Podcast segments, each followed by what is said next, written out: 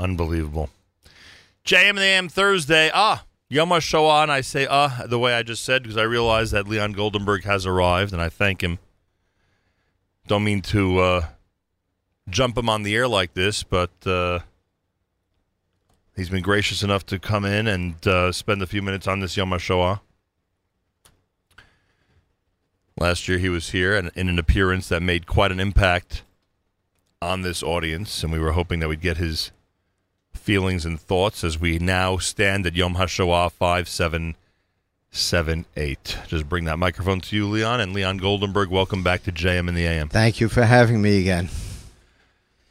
Um, one of the so many different topics, so many different uh, aspects to Yom HaShoah and to, uh, in your case, being the child of survivors. Yes. I posed this question the other day to one of our guests about growing up in the quote unquote, this is not an evaluation, this is a reality because we're in America. Growing up in comparatively the lap of luxury, right? No matter who you are in America, you are growing up in the lap of luxury compared to compared what, your, to what compared to what your parents went through. not what they went through, what they lived. In other words, we have this this memory. Right, even what they lived, right, Right. correct. You know, everybody says, "Oh, it's so nice in the old country." Right. It was. It was not so nice. Some people had it better, and some people had it tougher. More people had it tougher there than have it here. It's just that most people didn't realize how poverty-stricken they were. You know, And it's interesting when I would Yeah. when I would bring certain things to my father's attention, and his background. You're familiar with all the things he went through in his life. When I would bring difficult situations to his attention, not that he would make light of it, but in his mind he would compare it to what was really serious situations Right. in his childhood, and that's what you're alluding Right. to. Uh, just to give you one story from Yeah. my mother. She was born in 1916. When she was four years old, her grandfather passed away. And when her grandfather passed away, her parents sent her to her grandmother so that the grandmother shouldn't be alone. And four of her uncles had come to America, aunts and uncles had come to America, and they were sending back a dollar a month to my uh, great grandmother, and that made her into an usher, into a rich person. So she built this big house, and my mother came from a a town, not a tiny town, but a small town. Although the shul, when I went there, looks like it holds 500 people, called Kirahaz. In uh, when she was born, was Hungary, then Czechoslovakia, Soviet Union, and today the Ukraine. So she was living with her grandmother. And her grandmother, because she became rich on this dollar a month that was coming, I'm not sure from all of the aunts and uncles, I'm not, decided she had to give back. So in her house, in her kitchen, she had a stew cooking all day for people that came from the little villages, the real little villages, the Derflach, where the unemployment was probably 80% and the poverty was enormous.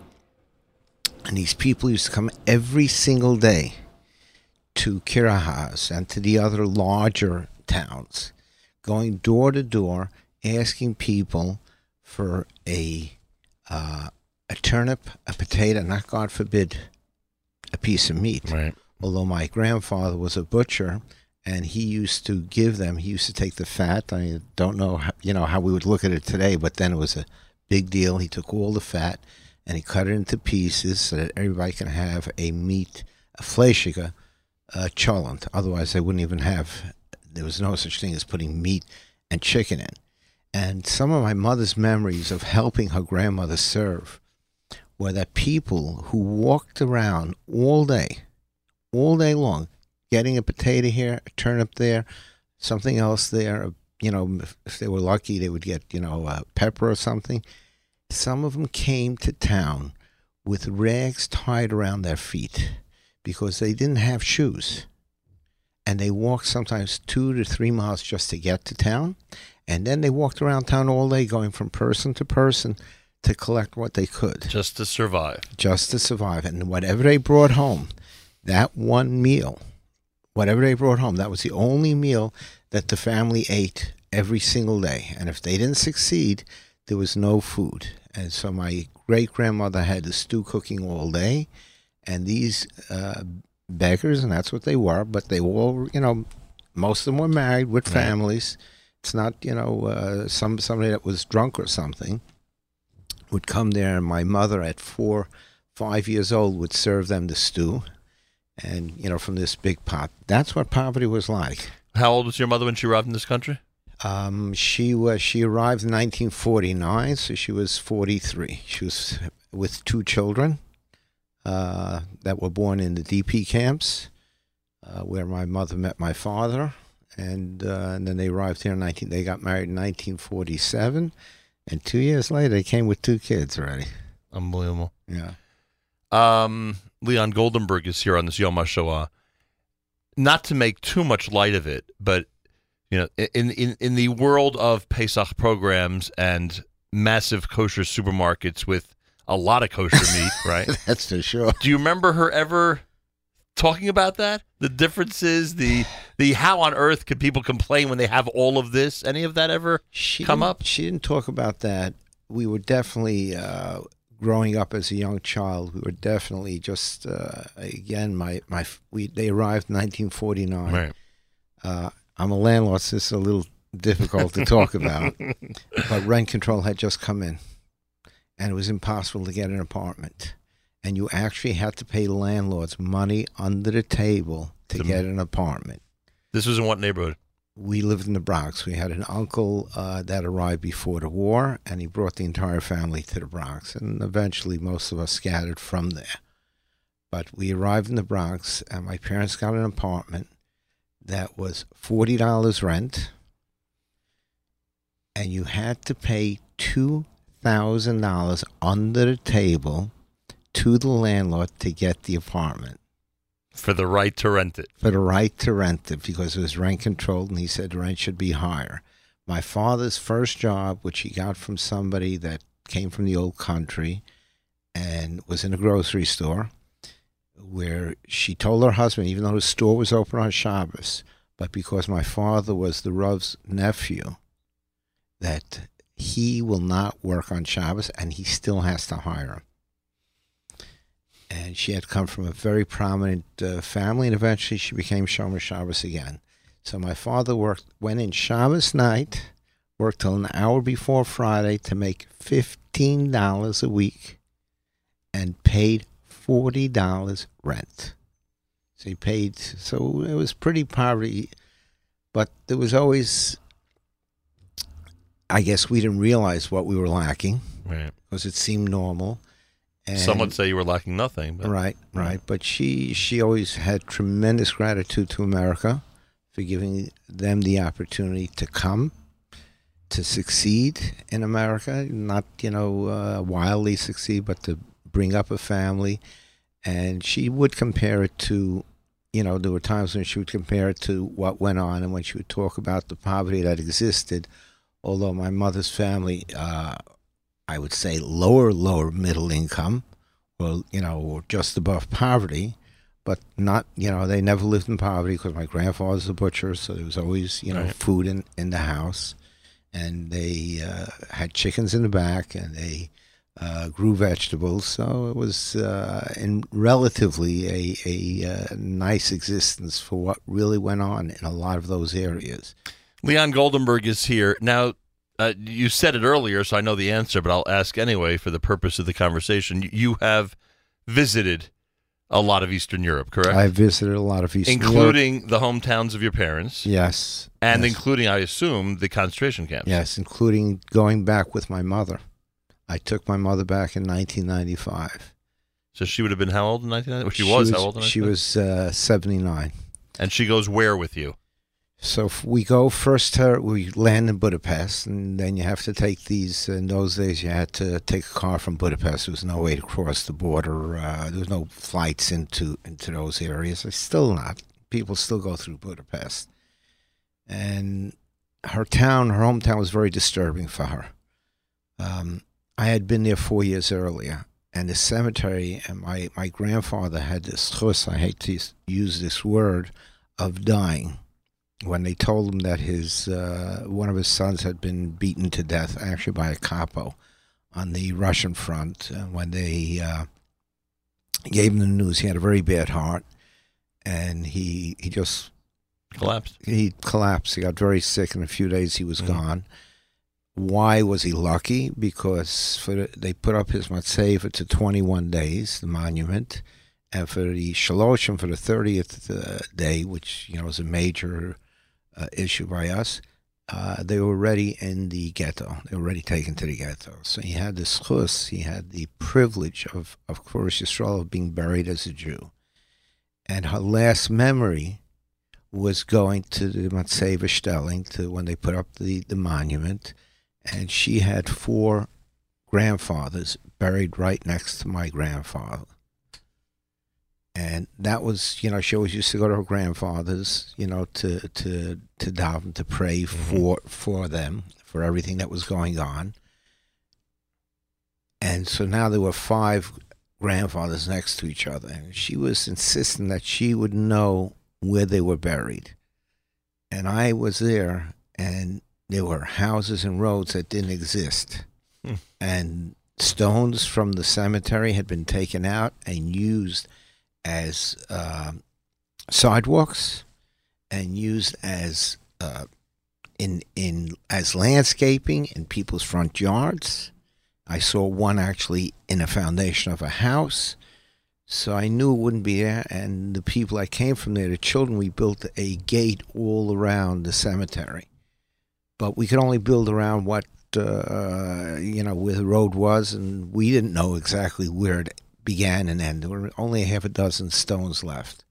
And when I brought her back, and she was sure she was going to be able to tell me, here's my father, here's Zaida Leib, here's Zaida uh, uh, Shmuel Yehuda, and here, you know, and put them all there and line them up one after.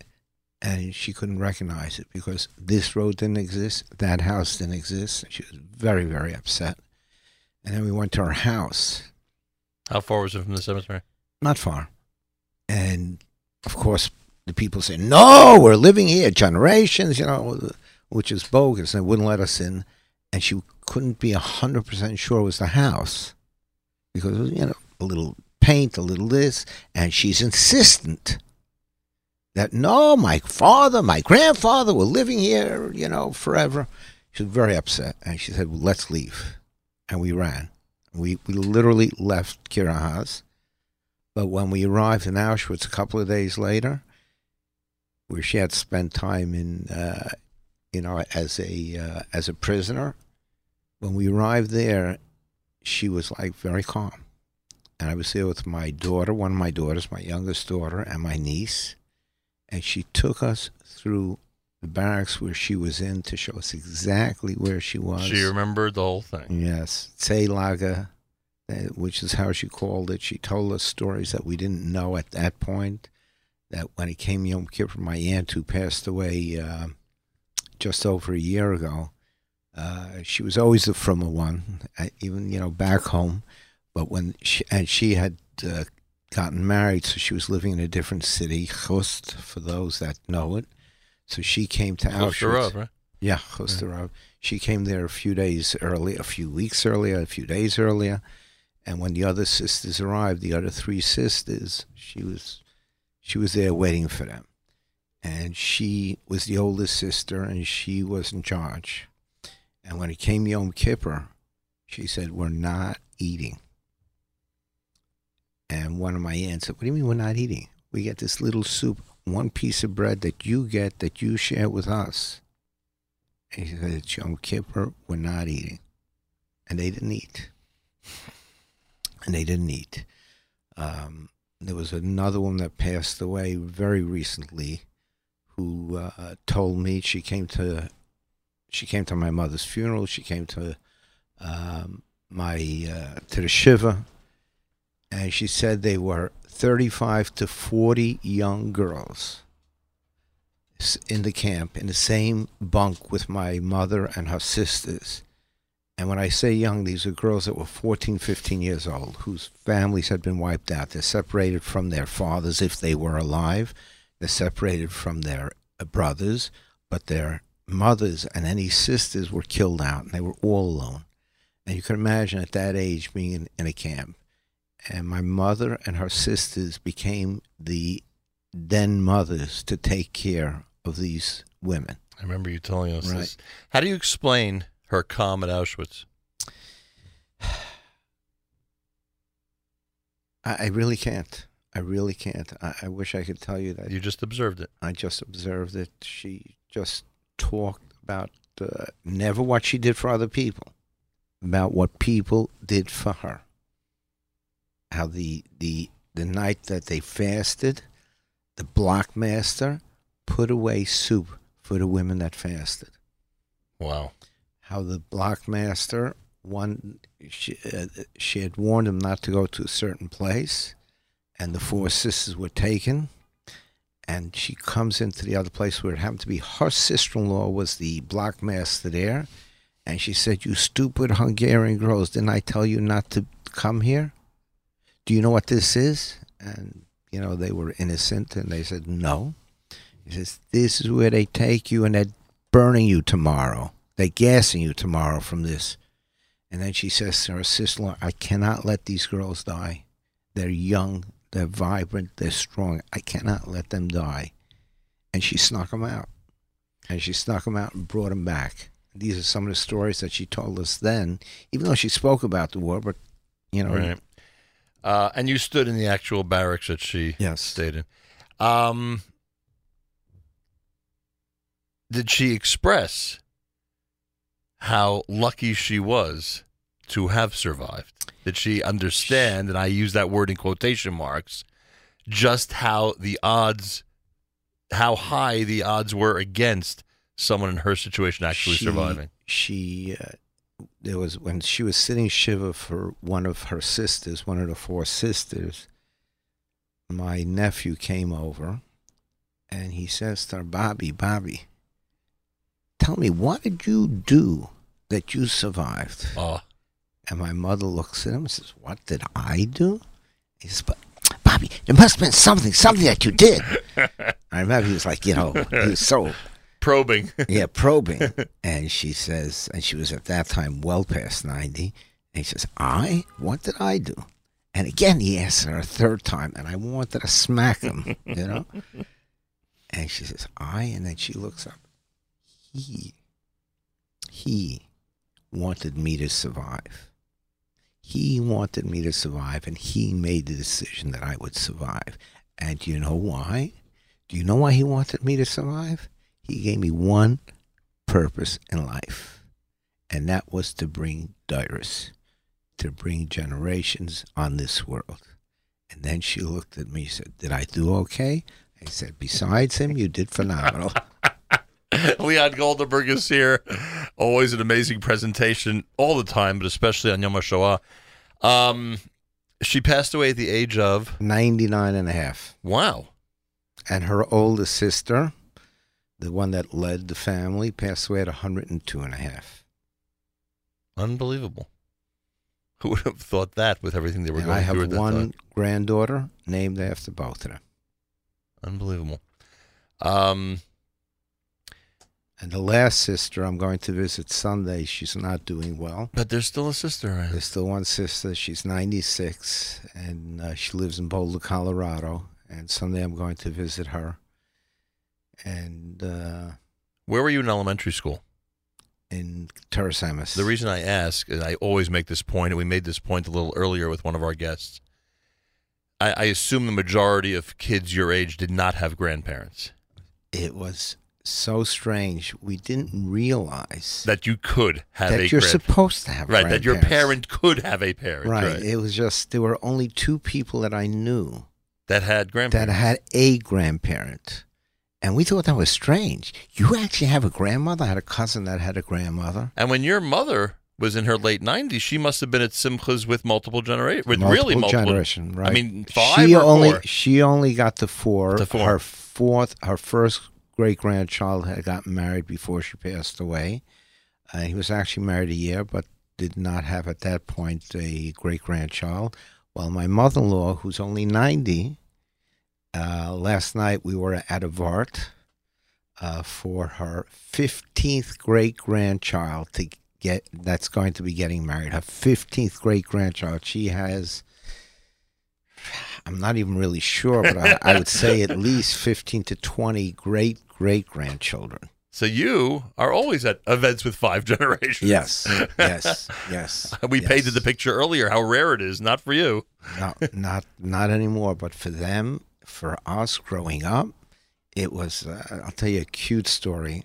I was in second grade and I got friendly with a kid. And in Toras Emes, the mothers used to come. My mother used to come also and, and serve lunch, prepare lunch, help set it up, and serve lunch. And I got friendly with this boy, and his mother came to uh, uh, serve lunch. And after lunch, she says, This is my new friend. This is Leon. And she asked me this question Where do you live? And she walks away, and I said, Where did your mother learn to speak a fluent English? He says, What do you mean? He says, Your mother speaks a fluent English. Said, my mother, my mother was born here. I said, There's no such thing as a mommy born in America. There's no such thing. There are no mommies born in America. I had never heard a grown up speaking without an accent.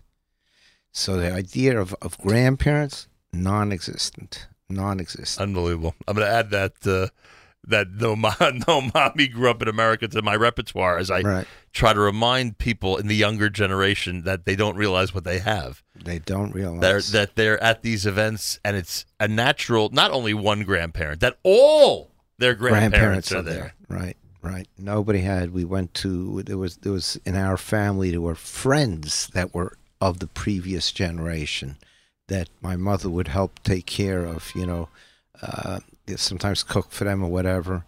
But they were, you know, who didn't have children, who never had children, or maybe the children died, you know, in the war.